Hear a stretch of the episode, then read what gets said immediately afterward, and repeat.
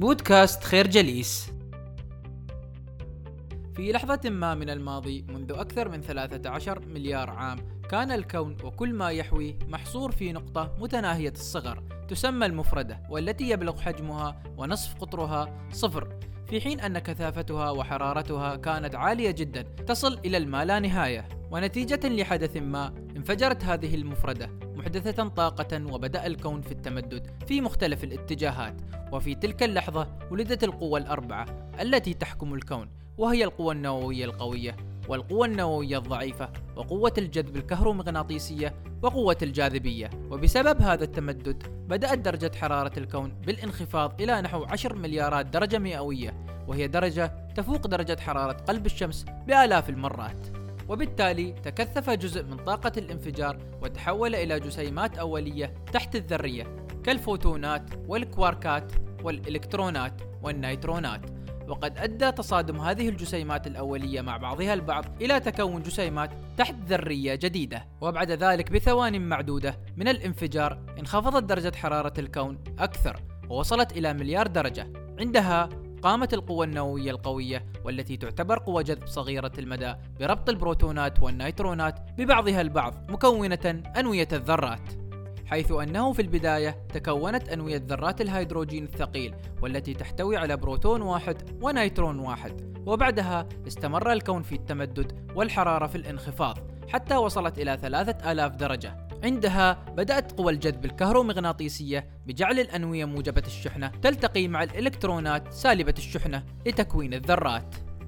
فكانت أول الذرات المتكونة هي ذرة عنصر الهيدروجين والتي شكلت فيما بعد أكثر من 75% من كتلة الكون.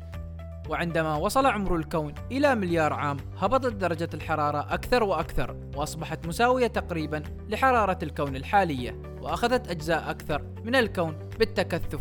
وتكون ما يعرف بالسحب الكونية أو الغبار الكوني والذي أخذ بالتجمع بفعل قوى الجاذبية وبالتالي ازدادت كثافته كما أنه أخذ بالدوران حول نفسه. وبذلك بدأت المجرات بالتكون وعندما انقضت 9 مليارات عام على خلق الكون ولدت مجرتنا درب التبانة. الفكرة كان عدما مطلقا لم يكن هناك شيء بل لا ينبغي أن نقول هناك. وفجأة انفجر شيء ما فبزغ الزمان والمكان وخلقت الطاقة ثم المادة.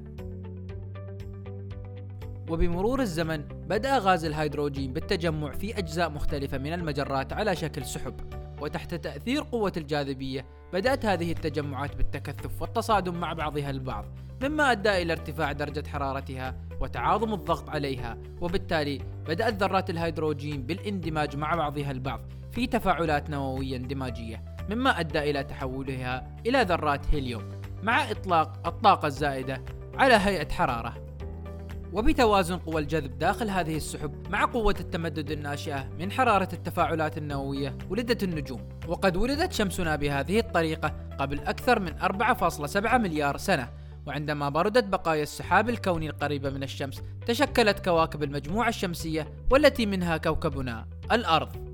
ويعتبر كوكب الأرض مميز بكل المقاييس إلى ما قورن بكوكب آخر موجود في الكون حيث أنه يتميز بخصائص معينة ملائمة لنشأة الحياة على سطحه. فمثلا كوكب الأرض موجود في المجرة الأمثل وفي المنطقة الأمثل من المجرة حيث أن حجم المجرة مناسب لتكون جميع العناصر الضرورية للحياة كالكربون والنيتروجين. كذلك فإننا الأرض الموجودة في كنف النجم الأمثل والذي ينتج الكمية الأمثل من الأشعة الحمراء الضرورية لعملية البناء الضوئي للنباتات. كما أن بعد الشمس والأرض يعتبر مناسب لكي يبقى الماء في الحالة السائلة الضرورية لنشأة الحياة. إضافة إلى ذلك فإن الكواكب الأكبر في المجموعة الشمسية مثل المشتري أو أورانوس وزحل جيران طيبة للأرض حيث أنها تقوم بجذب معظم المذنبات التي تهاجم المجموعة الشمسية وبالتالي تحمي الأرض منها. الفكرة سنريهم آياتنا في الآفاق وفي أنفسهم حتى يتبين لهم أنه الحق. مرت نشأة الحياة على كوكب الأرض بأربع مراحل أساسية. أول هذه المراحل هو نشأة المركبات العضوية. فكما ذكرنا سابقا كان الفضل يعود لذرات الهيدروجين في تكوين ذرات العناصر الأخرى كالكربون والأكسجين والنيتروجين والفوسفات. وقد أدى اتحاد هذه العناصر مع بعضها البعض إلى تكوين العديد من المركبات. ومن أهم المركبات التي تكونت الماء بأطواره الثلاثة البخار والسائل والثلج.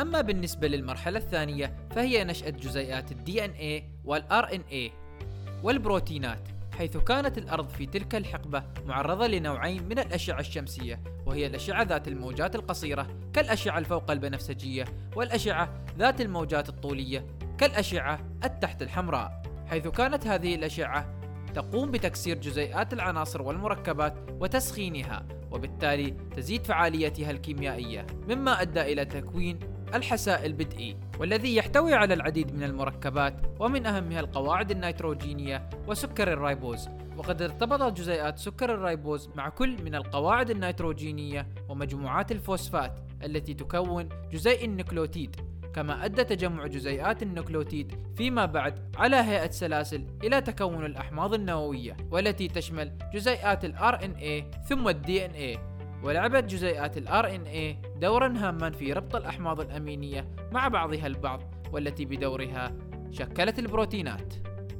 وفي المرحلة الثالثة نشأت الخلية الحية وبدأت الحياة منذ حوالي 3.7 مليار سنة في أعماق المحيطات حيث خلقت كائنات دقيقة تشبه أسلاف البكتيريا الحالية. ويعود الفضل الأكبر في نشوء الحياة إلى جزيء الدي ان اي والذي يعد جزيء قابل للتولد. وفي المرحلة الرابعة والأخيرة نشأت الكائنات الحية متعددة الخلايا وبدأت ظهور هذه الكائنات منذ حوالي 800 مليون سنة. كانت الكائنات الحية في وقتها على هيئة بسيطة ذات أنسجة بسيطة كالإسفنج ثم بدأ يتكون لها أجزاء صلبة تترك حفريات مثل الأصداف والهياكل العظمية. وقبل حوالي 540 مليون سنة حدث ما يعرف بالانفجار الأحيائي الكبير في العصر الكمبري وفيه ظهرت معظم الكائنات الحية المعروفة لنا اليوم. الفكرة مثلما كان الوجود ضيفا جديدا على العدم فإن الحياة ضيف جديد تماما على الوجود. عند الحديث عن نشأة الحياة وتطور الكائنات الحية ينقسم الناس إلى ثلاث مجموعات. المجموعة الأولى هم الخلقيون الذين ينكرون تطور الكائنات الحية كليا ويؤيدون مفهوم الخلق الخاص الذي قام به الإله الخالق. لجميع أنواع الكائنات الحية كل على حدة. ويتبنى هؤلاء هذه النظرية لأسباب عديدة. أهمها غياب العديد من الحلقات الوسطى بين الكائنات المتطورة. افتقاد الدليل التجريبي لحدوث التطور وعدم حدوثه أمام عينهم. وجود تشابه بين الكائنات المختلفة والذي يدل على أن الخالق استخدم نفس نمط الخلق. أما بالنسبة للمجموعة الثانية فهم الداروينيون. الذين يؤمنون بتطور الكائنات الحية من أصل واحد بالصدفة عن طريق آليات التطور الثلاثة والتي تبدأ بالطفرات العشوائية في جينات المادة الوراثية ال DNA ثم إعادة الخلط والذي يحدث عند تخصيب البويضة مما ينتج خلق المادة الوراثية بأنماط جديدة وكثيرة. وأخيرا الانتخاب الطبيعي. والذي يعني أن الكائن الحي الذي يتمتع بصفات أفضل ظهرت نتيجة للطفرات العشوائية وإعادة الخلط.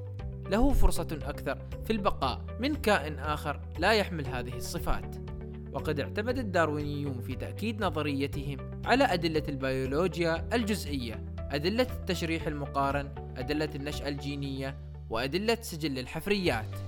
أما بالنسبة للمجموعة الثالثة والأخيرة فهم أنصار التطور الموجه. حيث تتفق هذه المجموعة مع الداروينيين على حدوث التطور بعد تراكم الأدلة العلمية بغزارة عليه ولكنهم يرون أن الطفرات العشوائية لا يمكن أن تفسره وذلك لأنهم موقنون بأن نشأة الحياة وتطور الكائنات تبلغ درجة شديدة من التعقيد وتحتاج إلى خالق حكيم مريد قادر. أي بمعنى آخر هذه المجموعة تؤمن بأن الله الخالق قد اختار آلية التطور لكي ينشئ الحياة ويخلق الكائنات الحية. وبالتالي كانت الطفرات التي تحدث في الكائنات الحية طفرات موجهة منه وبقدرته.